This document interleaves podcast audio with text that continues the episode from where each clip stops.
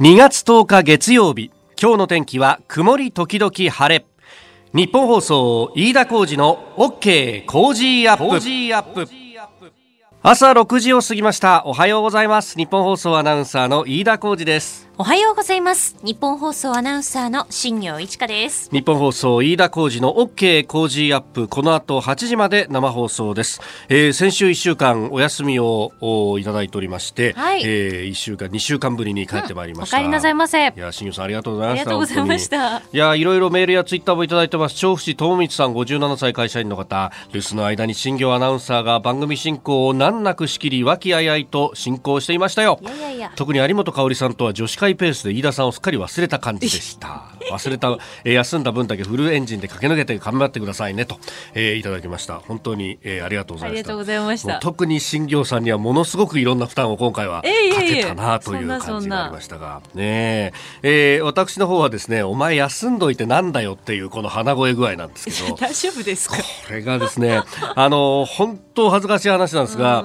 もうこ子育てあるあるの一つがですね、はいえー家の中で風が回るってやつですよ。あありますよね。で実はあのお休みをいただく直前の週にですね、子供が週の真ん中とか火曜日ぐらいから風邪をひきましてでもそこから実はあの私どもの家がですねスクランブル体制に入っておりましてあの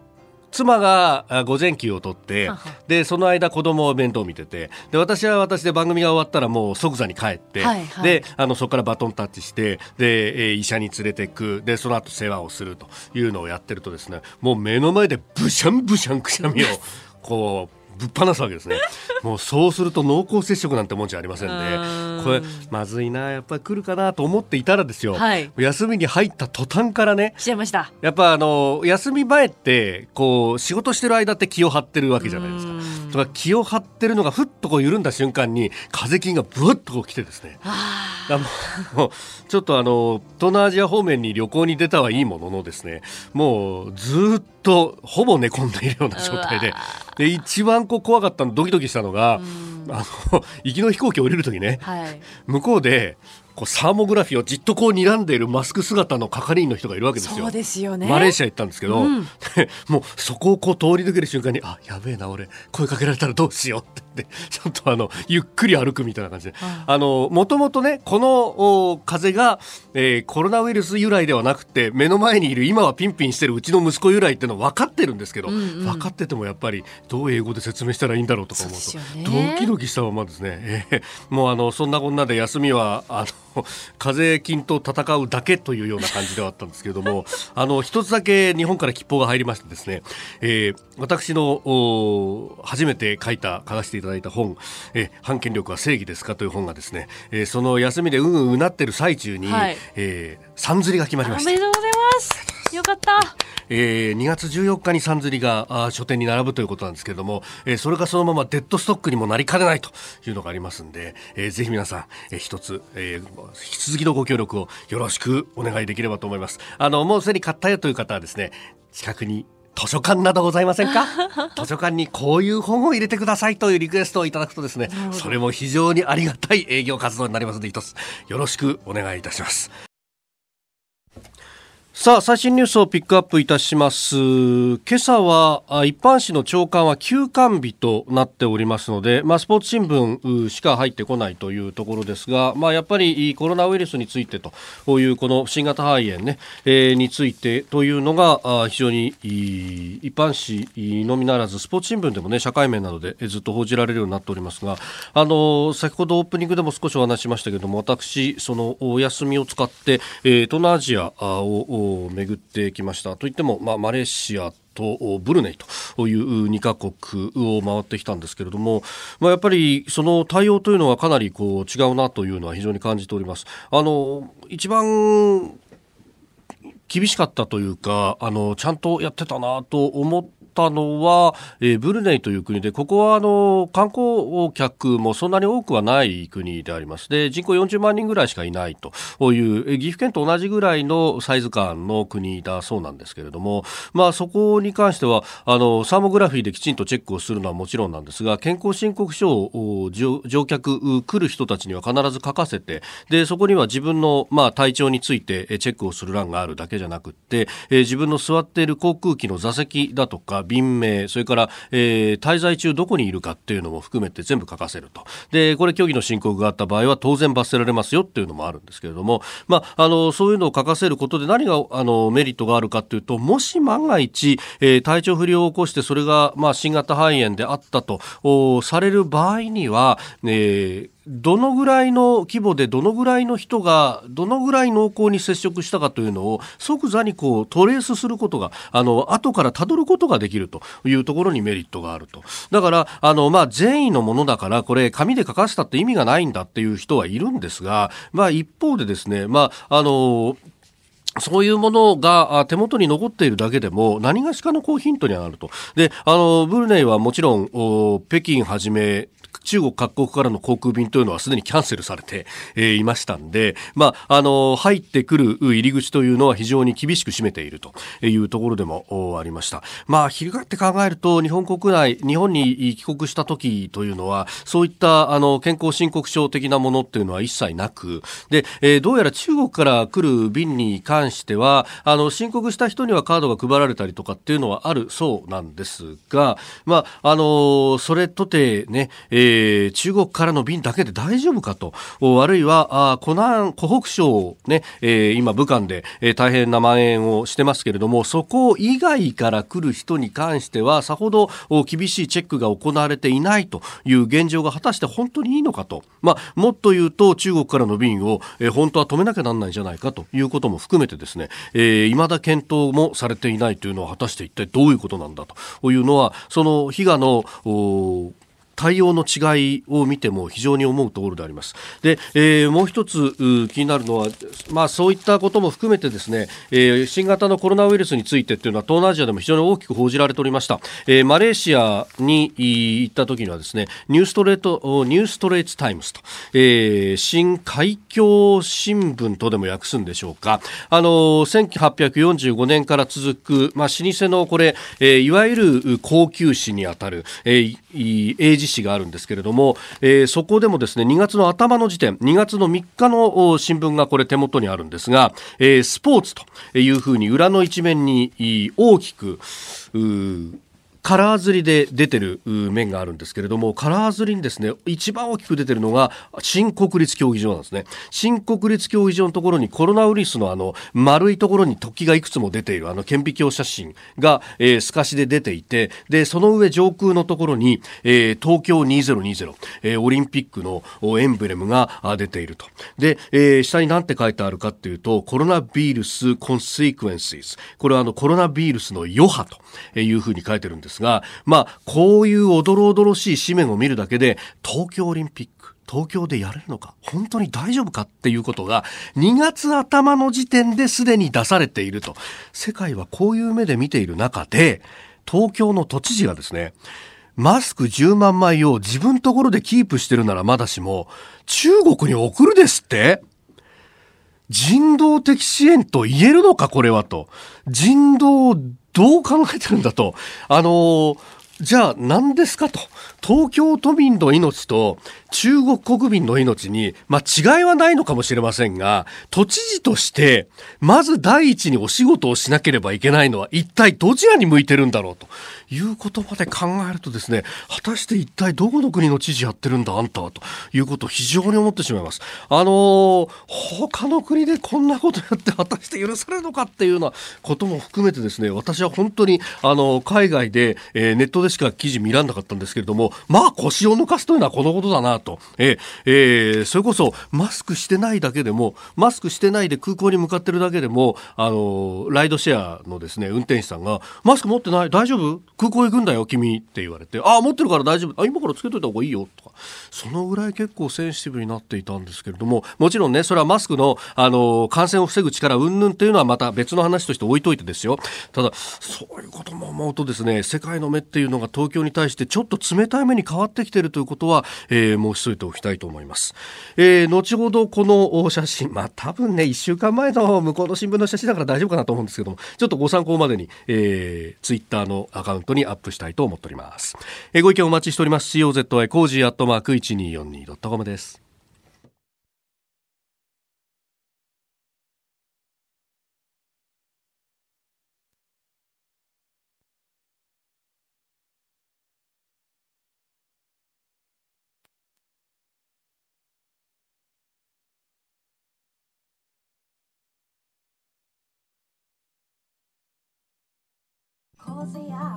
時刻は6時14分になるところです。お聞きの放送は日本放送です。あなたの声を届けますリスナーズオピニオンニュースについてご意見をお待ちしております。今朝のコメンテーターはジャーナリスト須田慎一郎さんです。取り上げるニュースですがまずは中国外交トップ来日延期かというニュース一部メディアで伝えられております、えー、新型肺炎の死者は100 811人に上りました。最新の数字、えー、それから国会、北村地方創生大臣の資質について、えー、それから情報収集衛星打ち上げ成功、えー、さらに足元の景気指数ですがリーマンショック以来5ヶ月連続で悪化、えー、新型肺炎武漢熱の影響というところも聞いていきたいと思います。メールツイッターこちらです。メールアドレスは、 cozy アットマーク 1242.com。アルファベットすべて小文字で COZY でコージーです。cozy アットマーク 1242.com。ツイッターは、ハッシュタグ cozy1242。ハッシュタグ cozy1242です。オピニオンをいただいた方の中から今週はビックカメラから温めながらお家で愛されて元を作るハンドケア機器テスコムのハンドケアリフレを毎日お一人の方にプレゼントします。いただいたオピニオン、この後ご紹介します。骨のオピニオンをお待ちしています。さあ、次第はコメンテーターの方々とニュースを掘り下げてまいります。今朝のコメンテーター、ジャーナリスト、須田慎一郎さんです。おはようございます。はい、おはようございます。よろしくお願いします。はい、ます今日は一般紙は休刊ですけど、スポーツ新聞はちゃんと来ますからね。はい、えー、我々のクオリティペーパー、デイリースポーツもきちんと来ております。もうね、藤波。藤波。頑張ってほしいよね、今年はね。本当ですよね。えー、他は羽生結弦、羽生結弦と来てるんですが、藤波と。ね、なんで他は藤波はつかないんだろうね。本当ですよね。羽生じゃなくて藤波だろうね。藤波だろう。今日は。狙い通り157と。これが、あの、シーズンに入ってからどうなのか。はい。はい。頑張ってください。今日もよろしくお願いします。リスナーの皆様にプレゼント。働く人の心を育てる月刊誌、モラルビズ300円。今なら一冊無料で差し上げています。職場の風土を変えたい。上司や同僚、部下との人間関係を良くしたい。ビジネス現場で直面する課題解決方法人間力を高めるヒントが満載。ものを作るだけじゃつまらない。人を作る企業を応援したい。公益財団モラロジー研究所発行モラルビズ。詳しくは日本放送飯田浩司の OK 工事アップホームページのバナーをクリック。モラルビズ！2月10日月曜日時刻は朝7時を過ぎました。改めましておはようございます。日本放送アナウンサーの飯田浩二です。おはようございます。日本放送アナウンサーの新業一華です。あなたと一緒にニュースを考える飯田浩二の OK 工事アップ。7時台はコメンテーターの方々とニュースを掘り下げます。今朝のコメンテータージャーナリスト須田慎一郎さんです。おはようございます。おはようございます。須田さんには番組エンディングまでお付き合いいただきます。では最初のニュースこちらです中国外交トップ来日延期か。習近平主席国賓日程に影響も。毎日新聞によりますと新型コロナウイルスの感染拡大を受けて日中両政府が2月中で調整していた中国外交担当トップの楊潔チ中国共産党政治局員の日本訪問が延期される公算が大きくなりました。そうなりますと4月に予定されていた習近平国家主席の国賓での訪日に向けた協議が遅れ習氏の訪日時期にも影響する可能性が出てきております。2月上旬にも日本に来る予定だったということですが、まあ、事務方の詰めというのもかなりこう遅れが出ているということも言われてますし、ね、あの日本側の、あの、それこそ岸田さんとか、はい、えー、まあ、中国と非常にパイプのある政治家の方々も延期やむなしみたいなことを、ね、林芳正さんとかもそんなことを言い出しましたね。ねまあ、改めて指摘するまでもなくね、はい、あの、やっぱり今中国国内っていうのは、あの、すべてこの新型コロナウイルス対応に追われていると、はい、追わらざるを得ないという状況になってるわけですよね。うん、で、特にね、これ調べていろいろと、えー、情報収集してみますと、はい、あの、李克強首相、はい、えー、形の上ではナンバー2、まあ、形、実質的にナンバー2なんでしょうけども、うん、まあ、ダントツのトップが習近平さんなんでね、はい、えー、他の並びの山という状況、うん、とはいえ、ナンバー2の李克強首相が、1月下旬の段階で、あの、武漢に派遣されて、そうですね、そして陣頭指揮を取るという状況になっていると。うん、で、ね、そのあたりから考えてみると、国を挙げてという状況の中で、はい、えー、まあ、党もですね、そして行政の方も全部そこにシフトしている。となるとですね、えー、それに向けて、まあ、来るだけだったら来ることはできるのかもしれないけども、まあ、いろいろと問題解決であるとかね、課題の、え処理なんかをしていかなきゃならない日中間での、はい、それが全然進んでいかない、進んでないという状況にどうもあるみたいですね。で、それともう一点、やっぱりね、はい、えー、これをきちんと制御といったんですか、ハンドリングしていかないと、うん、やっぱりこの習近平さんの、えー、権力基盤というのも大きく揺らいでくると、はい、えー、日本なんか訪問してる場合じゃないぞというね、えー、そういう政治的な側面もあるんだろうと思いますよね。だからね、李克強さんが、はい、えー、首相がですね、えー、武漢入りしたのも、うん、えー、まあ、二つの可能性があると。で、一つは李克強さんが、えー、まあ、言ってみればですね、あのー、まあ、なんていうの、復権というかですね、えー、英雄になる、えー、まあ、今までほとんど存在感がないと言われていた、はい、その英雄になる可能性があるというふうにも見られているし、この可能性は私は薄いと思いますけどね、二つ目はですね、もう詰め腹切らされると。そっちですか？要するに、えー、国民のですね、中国国民の不満とか批判とかがですね、相次いでるわけですよ。で、そうするとね、今ね、どういうことをやろうとしてるのかというと、えー、武漢の行政当局、はい、ね、現時点のね、えー、ここに全責任をかぶせようとしてるんですよ。中国共産党サイドは。はい。だから、要要はその最初に告発をした医師が死んだと、亡くなったというね、えニュース、報道がですね、はい、全く抑えていない。そうですね。コントロールしてない。もう英雄のように、今は報じられてます、ね、つまり彼に対して、はい、要するに8人の、えー、告発者がいたんだけども、はい、そのうちの人だったわけですよね。そうですね。で、それに対して嘘をつくなということで拘束されたんですよ。うんうんうんうん、で、そのこともすべて含めて、えー、公開されていて、ねえー、武漢行政当局に批判が集中するような、はい、そういう流れを作ってるんですね。えー、で、そこで収まりきれなければ、李克強さんに詰め場を切らせるというのがどうも、えー、今後の流れのようなんですね。でだから習近平国家主席は、はい、えー、まあ、安全圏逃げると。いう状況になるんですけども、でそうなってくるとね、うん、えー、そこで収まるのと、はい、で習近平国家主席は、じゃあ本当にセーフティーゾーンに入れることができるのかという意味、ぎりぎりのせめぎ合いをしている中で、はい、えー、日本訪問っていうのは、やっぱりその優先順位としては極めて低いと。いう状況ですよね。ええ、まあ、あとは、これ、どっちが言い出すかみたいな話ですか、中止を。うん。あのー、そういった点で言うともう、これ、えー、中止へ向けての大寒を踏んでんだろうなと。現状では、要するに、あの、トップだけが言っても意味がないからというんで、延期と、中止という延期というね、えー、形になってくるんだろうなと。で、それに向けての環境整備ということで、えー、岸田外務大臣、あ、元外務大臣の、そういった発言が出てきてるんだろうなと思いますね。えー、まずは中国外交トップの来日延期という話題を取り上げましたおはようニュースネットワーク。東京有楽町日本放送キーステーションに全国のラジオ局21局を結んでお届けいたします。時刻は7時11分になるところです。おはようございます。日本放送アナウンサーの飯田浩二です。今朝のコメンテーターはジャーナリストの須田慎一郎さん。取り上げるニュースはこちらです。新型肺炎の死者811人。SARS を上回る。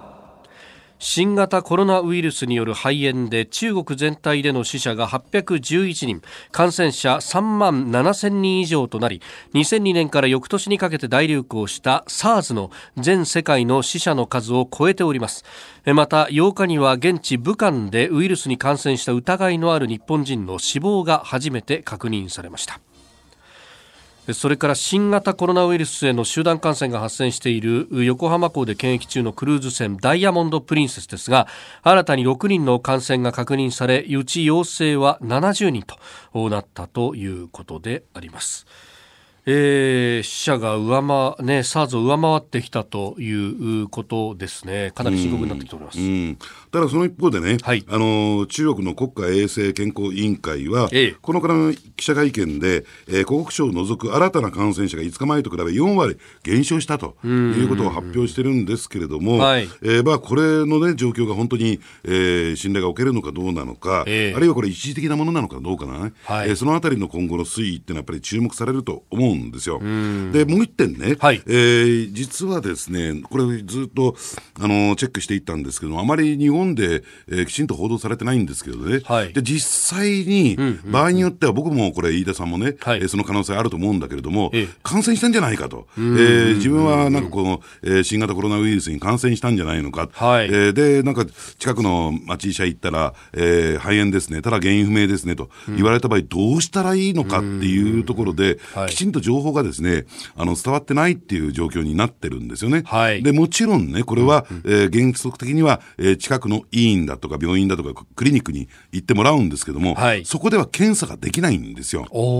で、これはですね、まあ、保健所を経由して、はい、えー、しかるべき場所っていうのかな、うん、えー、で検査をするという形になるんだけれども、はい、でただですね、その検査を受け入れてもらえるかどうかというのが、ええ、これまた不思議な決まりがありましてね、うんうん、14日以内に湖北省へ渡航歴がある方、あるいはこれらの方と接触された方っていうところに、はい、えー、まあ、どうもあ厳密的には限定されてるような形なんですね。だからそこが優先されてるんだということは分かるんだけども、はい、それ以外の方、まあ、ここへ来てね、少し条件が緩和されたらしいんですが、とは言ってもですね、えー、基本的にはこのラインで、はい、え、検査するかしないかっていうのは、ふるいにかけられてしまうと。うそうすると、検査されないとなってしまうと、はい、えー、まあ、言ってみればですね、原因不明の肺炎というところでとどまってしまう。で、もしね、はい、仮に、だって今、人人感染で感染するわけですよね。はい、で、なんでね、その湖北省って限定してるのか、そ、ね,、して湖北省の人が、えー、春節を前にしてですね、はい、えー、地方へどんどんどんどん行く、はい、あれ海外にも出ている、はい、という状況になってるわけですよね。一説によると、1100万の、うん、えー、なんですか、武漢の、えー、市民のうち500万人が、はい、えー、市外に出たとされてる状況の中でね、うん、で、そうすると、じゃあそこに限定している意味って果たしてあるのかどうなのか。はい、で、これはね、あのー、手続き上の問題なのか、あるいは検査体制が整っていない、うん、つまり検査キットの数が少ないとかね、そういったものによるものなのか、はい、そのあたりがですね、全くこう見えてきてないっていうのがね、えちょっと怖い部分じゃないかなと思いますね、まあ、あの外務省の安全情報もそれにリンクしているような感じで、湖北省に関してはレベル3、まあ、渡航の自粛、不要不急の渡航はやめましょうって出してますけど、はい、それ以外の中国全土に関しては、まだあのレベル2で韓国にとどまっていると、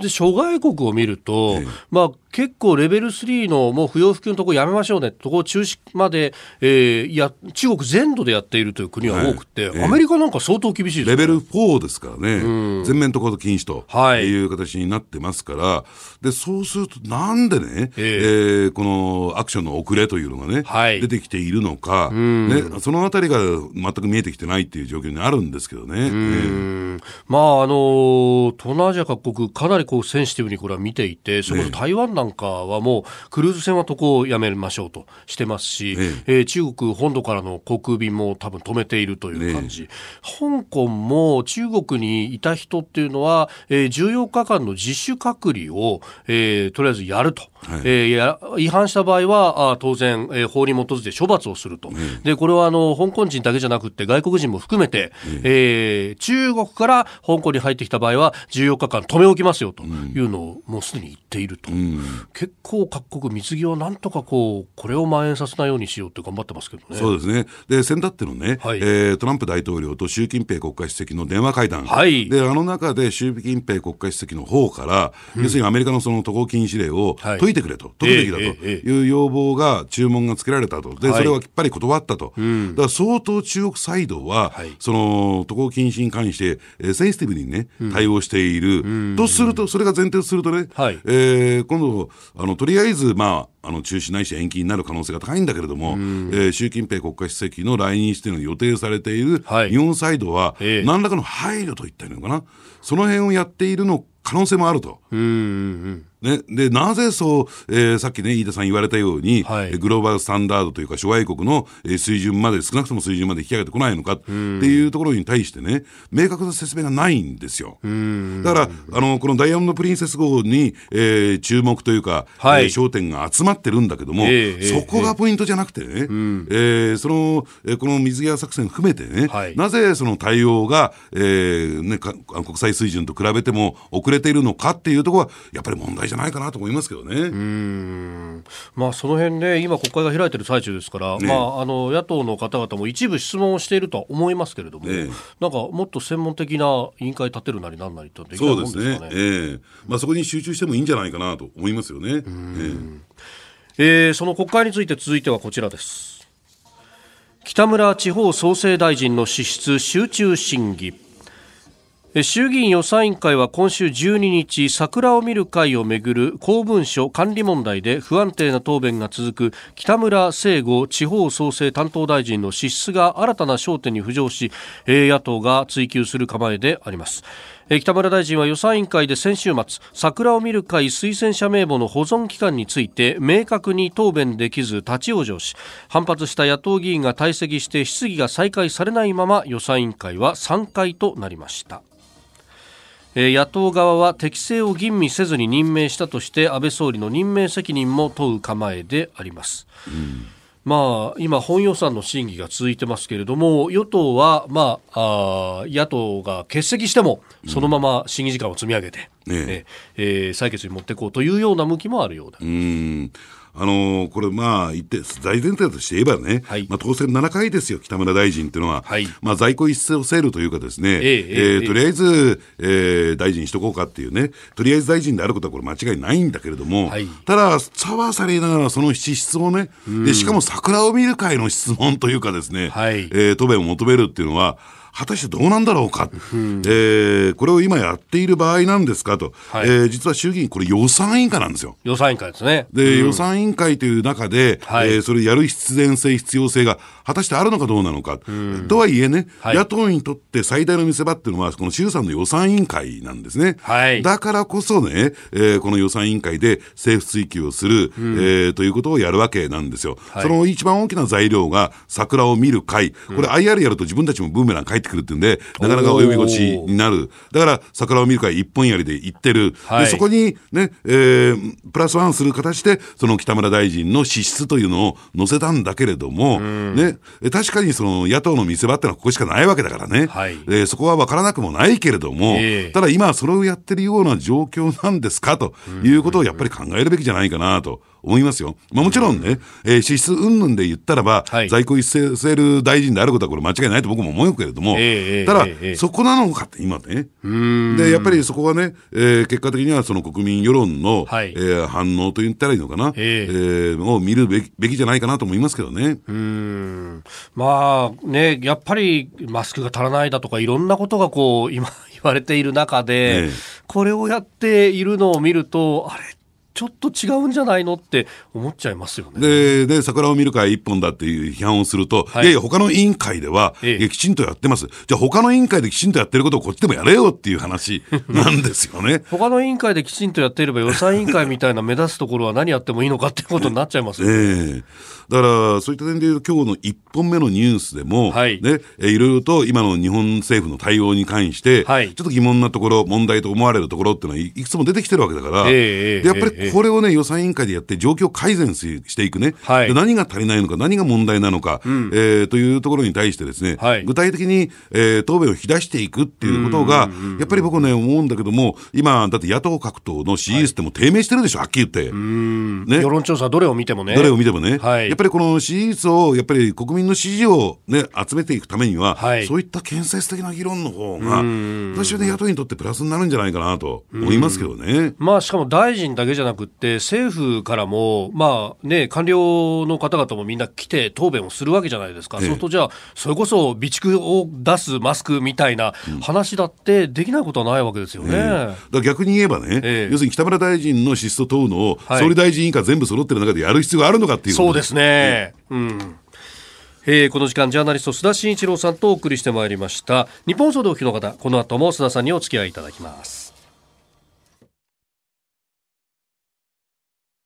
お送りしております日本放送飯田浩司の OK 工事アップ、えー、今日のコメンテーターはジャーナリスト須田慎一郎さんです。引き続きよろしくお願いします。はいお願いします。続いて教えてニュースキーワードです。情報収集衛星三菱重工業と JAXA 宇宙航空研究開発機構は昨日政府の情報収集衛星を載せた H2A ロケットを鹿児島県の種子島宇宙センターから打ち上げました。今回の衛星は2015年に打ち上げた衛星の後継機で宇宙から地上を監視する事実上の偵察衛星です。デジタルカメラのような仕組みで撮影して北朝鮮のミサイル発射施設の動向把握などに使われると。いうことであります。光学7号機と。うん。まあ、偵察衛星というの軍事衛星と言ってもいいんだろうなと思いますけれども、はい、あこういったデジタルデータ、まあ、えー、が整備されているおかげでね、えー、えー、ほぼほぼ24時間体制で、はい、えー、北朝鮮のこのミサイル、えー、データ、情報というのを収集が可能になっている。まあ、タイムラグが若干あるんですけどね、えー、できるようになっているということなんだけれども、はい、ただ、これに加えてね、やっぱりね、確かにここの部分というのはすごいんですよ。はい、この、ね、あの、デジタルえー、情報の、えー、収集っていう点では、まあそのあのトップ水準にあるんだけれども、はい、もう一つはやっぱりこのヒューミントと言ったらいいのかな、このとはいってもそのまでのこの人の動きであるとか、はい、その思惑であるとか、えー、動向であるとかね、えー、まあ人に関わるところの、えー、情報収集能力っていうのが、日本はまだまだ、えー、レベルが低いわけなんですね。だからそれをやっぱり独自にこう引き上げていく、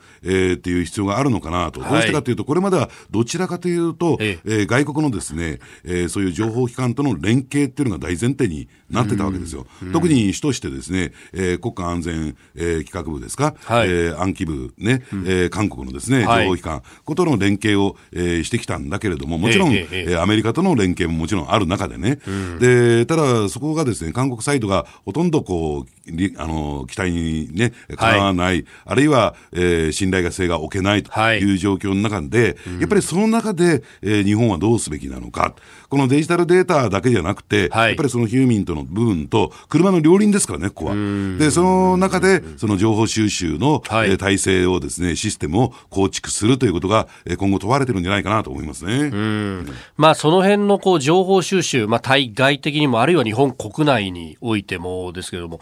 あの結構こう縦割りが指摘されていて、まあ警、警察の公安だとか、あるいは公安調査庁だとか、あるいは外外務省にも情報の部署があったりとか、えー、防衛省にもそれにそうする部隊があったりとか。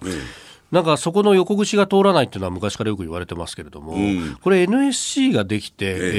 えー、国家安全保障局ですね、え少し変わったんですかね？うん、で、保障会議の局長ですよね。はい。で、北村さんっていうね、えー、えー、警察出身の方が、はい、えー、疲れた。2代目で今回ついた。あのついたんですけども、あの一つはね、これまで日本というのは、うん、第二次世界大戦後ね、はい、第二次世界大戦前は、外務省と軍部が、その情報収集およびその分析というのを担ってきたんですよ。で、その戦争の、ね、反省から戦後はですね、外務省が一手にそれを握るような、そういう仕組みになったんですね。はい、外務省主導だったんですよ。えー、ですから、その局長もですね、初代は、えー、外務次官が、はい、えー、ついたという形になったわけなんですね。八千さんというね。えー、はい。ここへ来てその北村さんがバトンタッチを受けたんだけども、はい、でそうすると警察というかですね、やっぱりとは言っても、いきなり、その、なんですか、えー、自衛隊がというわけにはいかないということで、で、とはいえ、あの、警察と自衛隊っていうのは、この人事交流をしてますからね。はい、で、その中で、やっぱりあの、この戦後の中でですね、外務省から、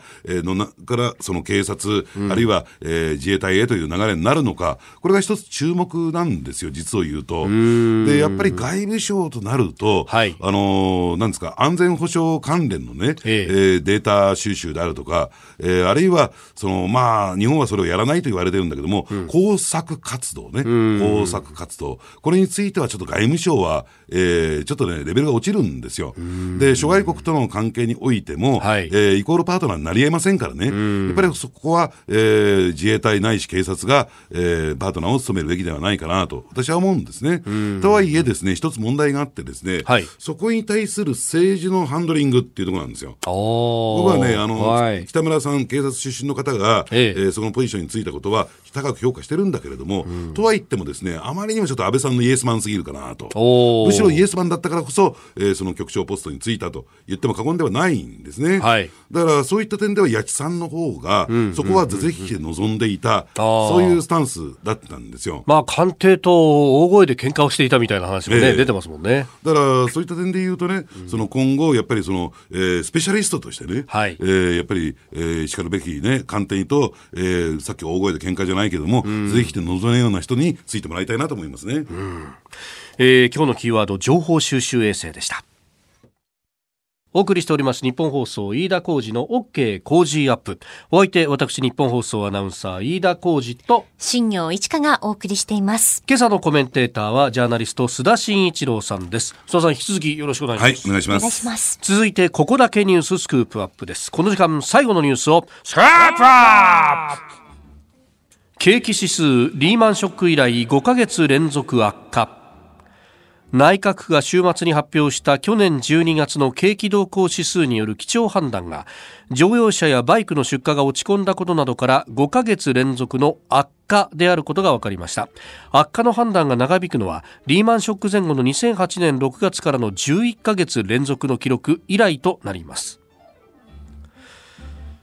まあこれ12月ですから、まだ新型肺炎、はい、コロナウイルスの影響は織り込んでいない状態ですよね。そうですね。あのただですね、あの世界経済全体で見るとですね、はい、やはり一昨年の暮れぐらいからかな、11月ぐらいからですね、やっぱり中国経済の減速を受けてですね、はい、一部の業態、あの一部の企業がですね、やっぱり大きく業績を、ね、下げ始めたんですね。はい、で、昨年に入って、やはり、え米中貿易摩擦、えー、これがですね、ボディーブローのように効いて、えー、まあ、その、そこにに悪化が上乗せになっていく、そしてここへ来てのですねあのこの新型コロナウイルスの影響がどう出てくるのか、はい、つまり今悪化している5か月連続悪化というのは、ええ、先ほど申し上げたね、うん、えー、中国の景気が、経済がそのものが減速している、まあ、これは、えー、成長率が低くなってきたというところを見ても、えー、分かるわけなんですが、それに加えて、米中貿易摩擦、はい、この2つの要素なんですよ。で、そこへ持ってきたこのトリプルパンチっていうのかな、はい、えー、3番目のこの影響がどう出てくるのかということなんですけれども、はい、ただですね、先週ちょっとあの、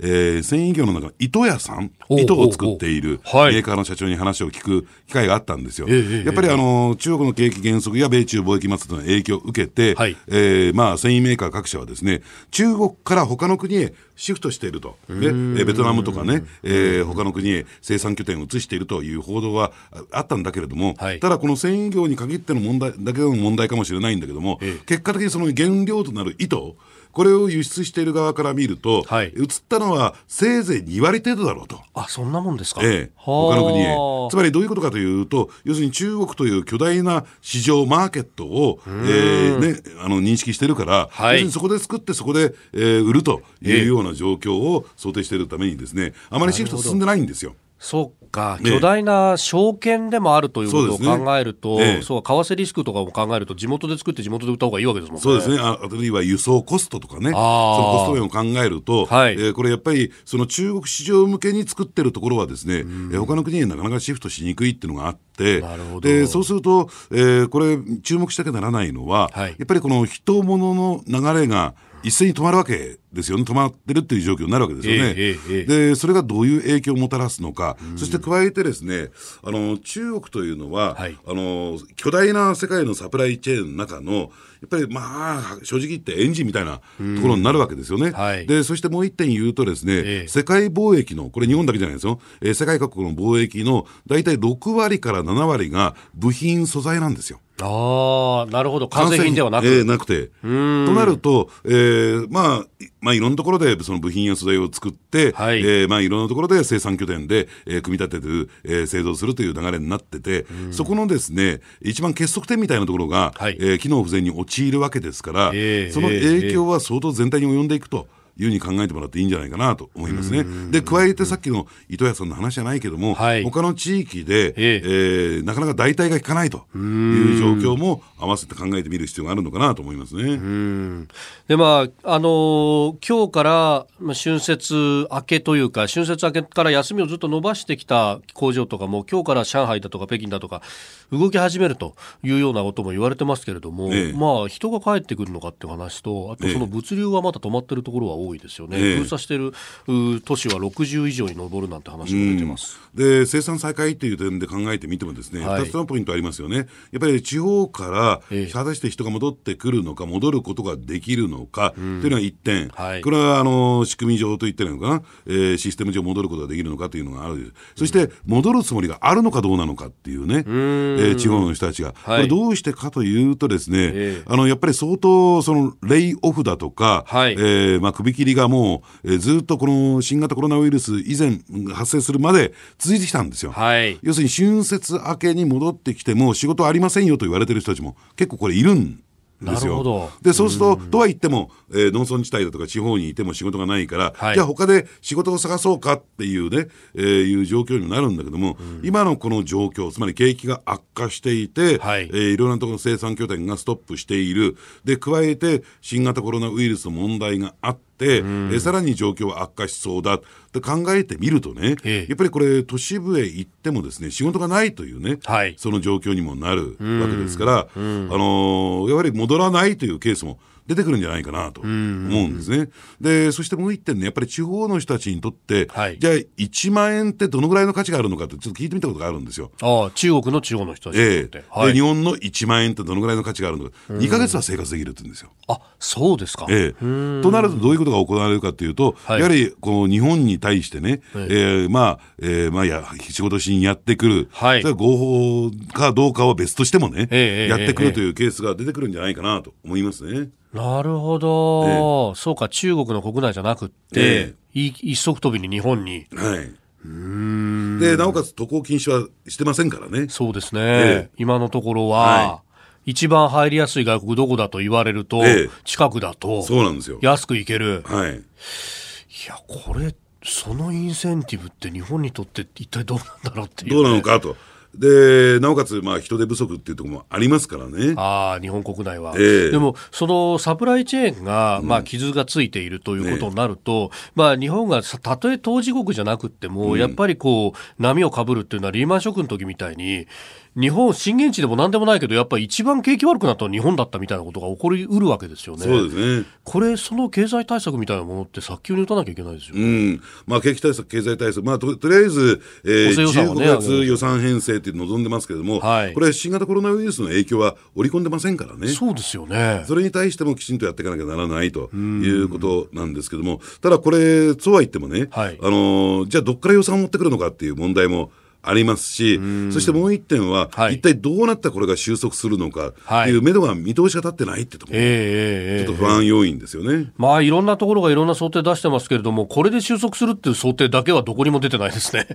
ー、みんなここ1か月、2か月ぐらいがピークだっていうなのが。で、そしてね、今日の番組の中で、新型コロナウイルス取り上げたんだけれども、えー、もう一点ちょっと心配点が出てきてね、純粋に病,、病気の問題としてね、それは何かというと、はい、これがもしかすると定着するかもしれないと。定着ですかか？新型コロナウイルスが。ほう。だから一定の期間を過ぎて、はいだから5月、6月はピークとされてますよね。そうですねれがどんどんどんどん減っていく。ん要するに、えー乾燥してるという状況で、はいえー蔓延するわけですから、えええええー湿度が高くなってくるについて、えーまあ、収束していくだろうと言われてで、完全に収束して、まあ、SARS のようになくなるのかっていうと、そうじゃなくて、はい生き残る可能性も出てきてるんですよ。はあつまり、来年の、来年というかな、今年の暮れですか。はい寒くなってくると、乾燥してくると、またこの、えー新型コロナウイルスが蔓延する可能性も、もしかするとある。それが定着なんですよ。そうだ、そういえば中国で一回治った人がもう一回再発したっていうのが出てましたよね、ええ。一部報道で、ええ。それがまさにその定着っていう流れにつながるわけですね。ええいや、そうなると、まだワクチンがない中で、ええ。定着してしまったら、これはちょっと大変なことだよ、だ。これがね、今ね、一番医医療関係者の間で、はいえー懸念されているというか、注目を集めているポイントなんですよ。果たして、でそれは予想というか、シミュレーション聞きませんからね、はいどうなるのかっていうのは、そうですねでやってみやってみなってみないと分かんないというなでもそうなるとですよ、まず日本でできる対策っていうのは、入れないようにするっていうのは一つ、とりあえずねね。そこを。やらないとなならないですよ。最低限でも。うん、それは科学的なこう対処の仕方だと思うんですけども、ええ。一足飛びになんかそれがこう差別につながるからやっちゃいけないみたいなね、ええ。そういうこう感情的な議論って果たしていいのかなと思うんですけどうん、ね。だから、その今言われたように、ええ。まあこれで 100%, 100%その防げるわけじゃないけれども、はい。やるべきことですよね、そこはね。要するに感染経路の遮断っていうのは、はい。これやるやるべきことなんだから、それと国内での蔓延を防ぐはい。二つのり、まあ、車の両輪みたいなもんですよね、そうですね。ねえええー経済の話から、まあ、コロナウイルスについて、えーお話をいただきました。このコーナー含めて、ポッドキャスト、YouTube、ラジコ、タイムフリーでも配信していきます。番組ホームページご覧ください。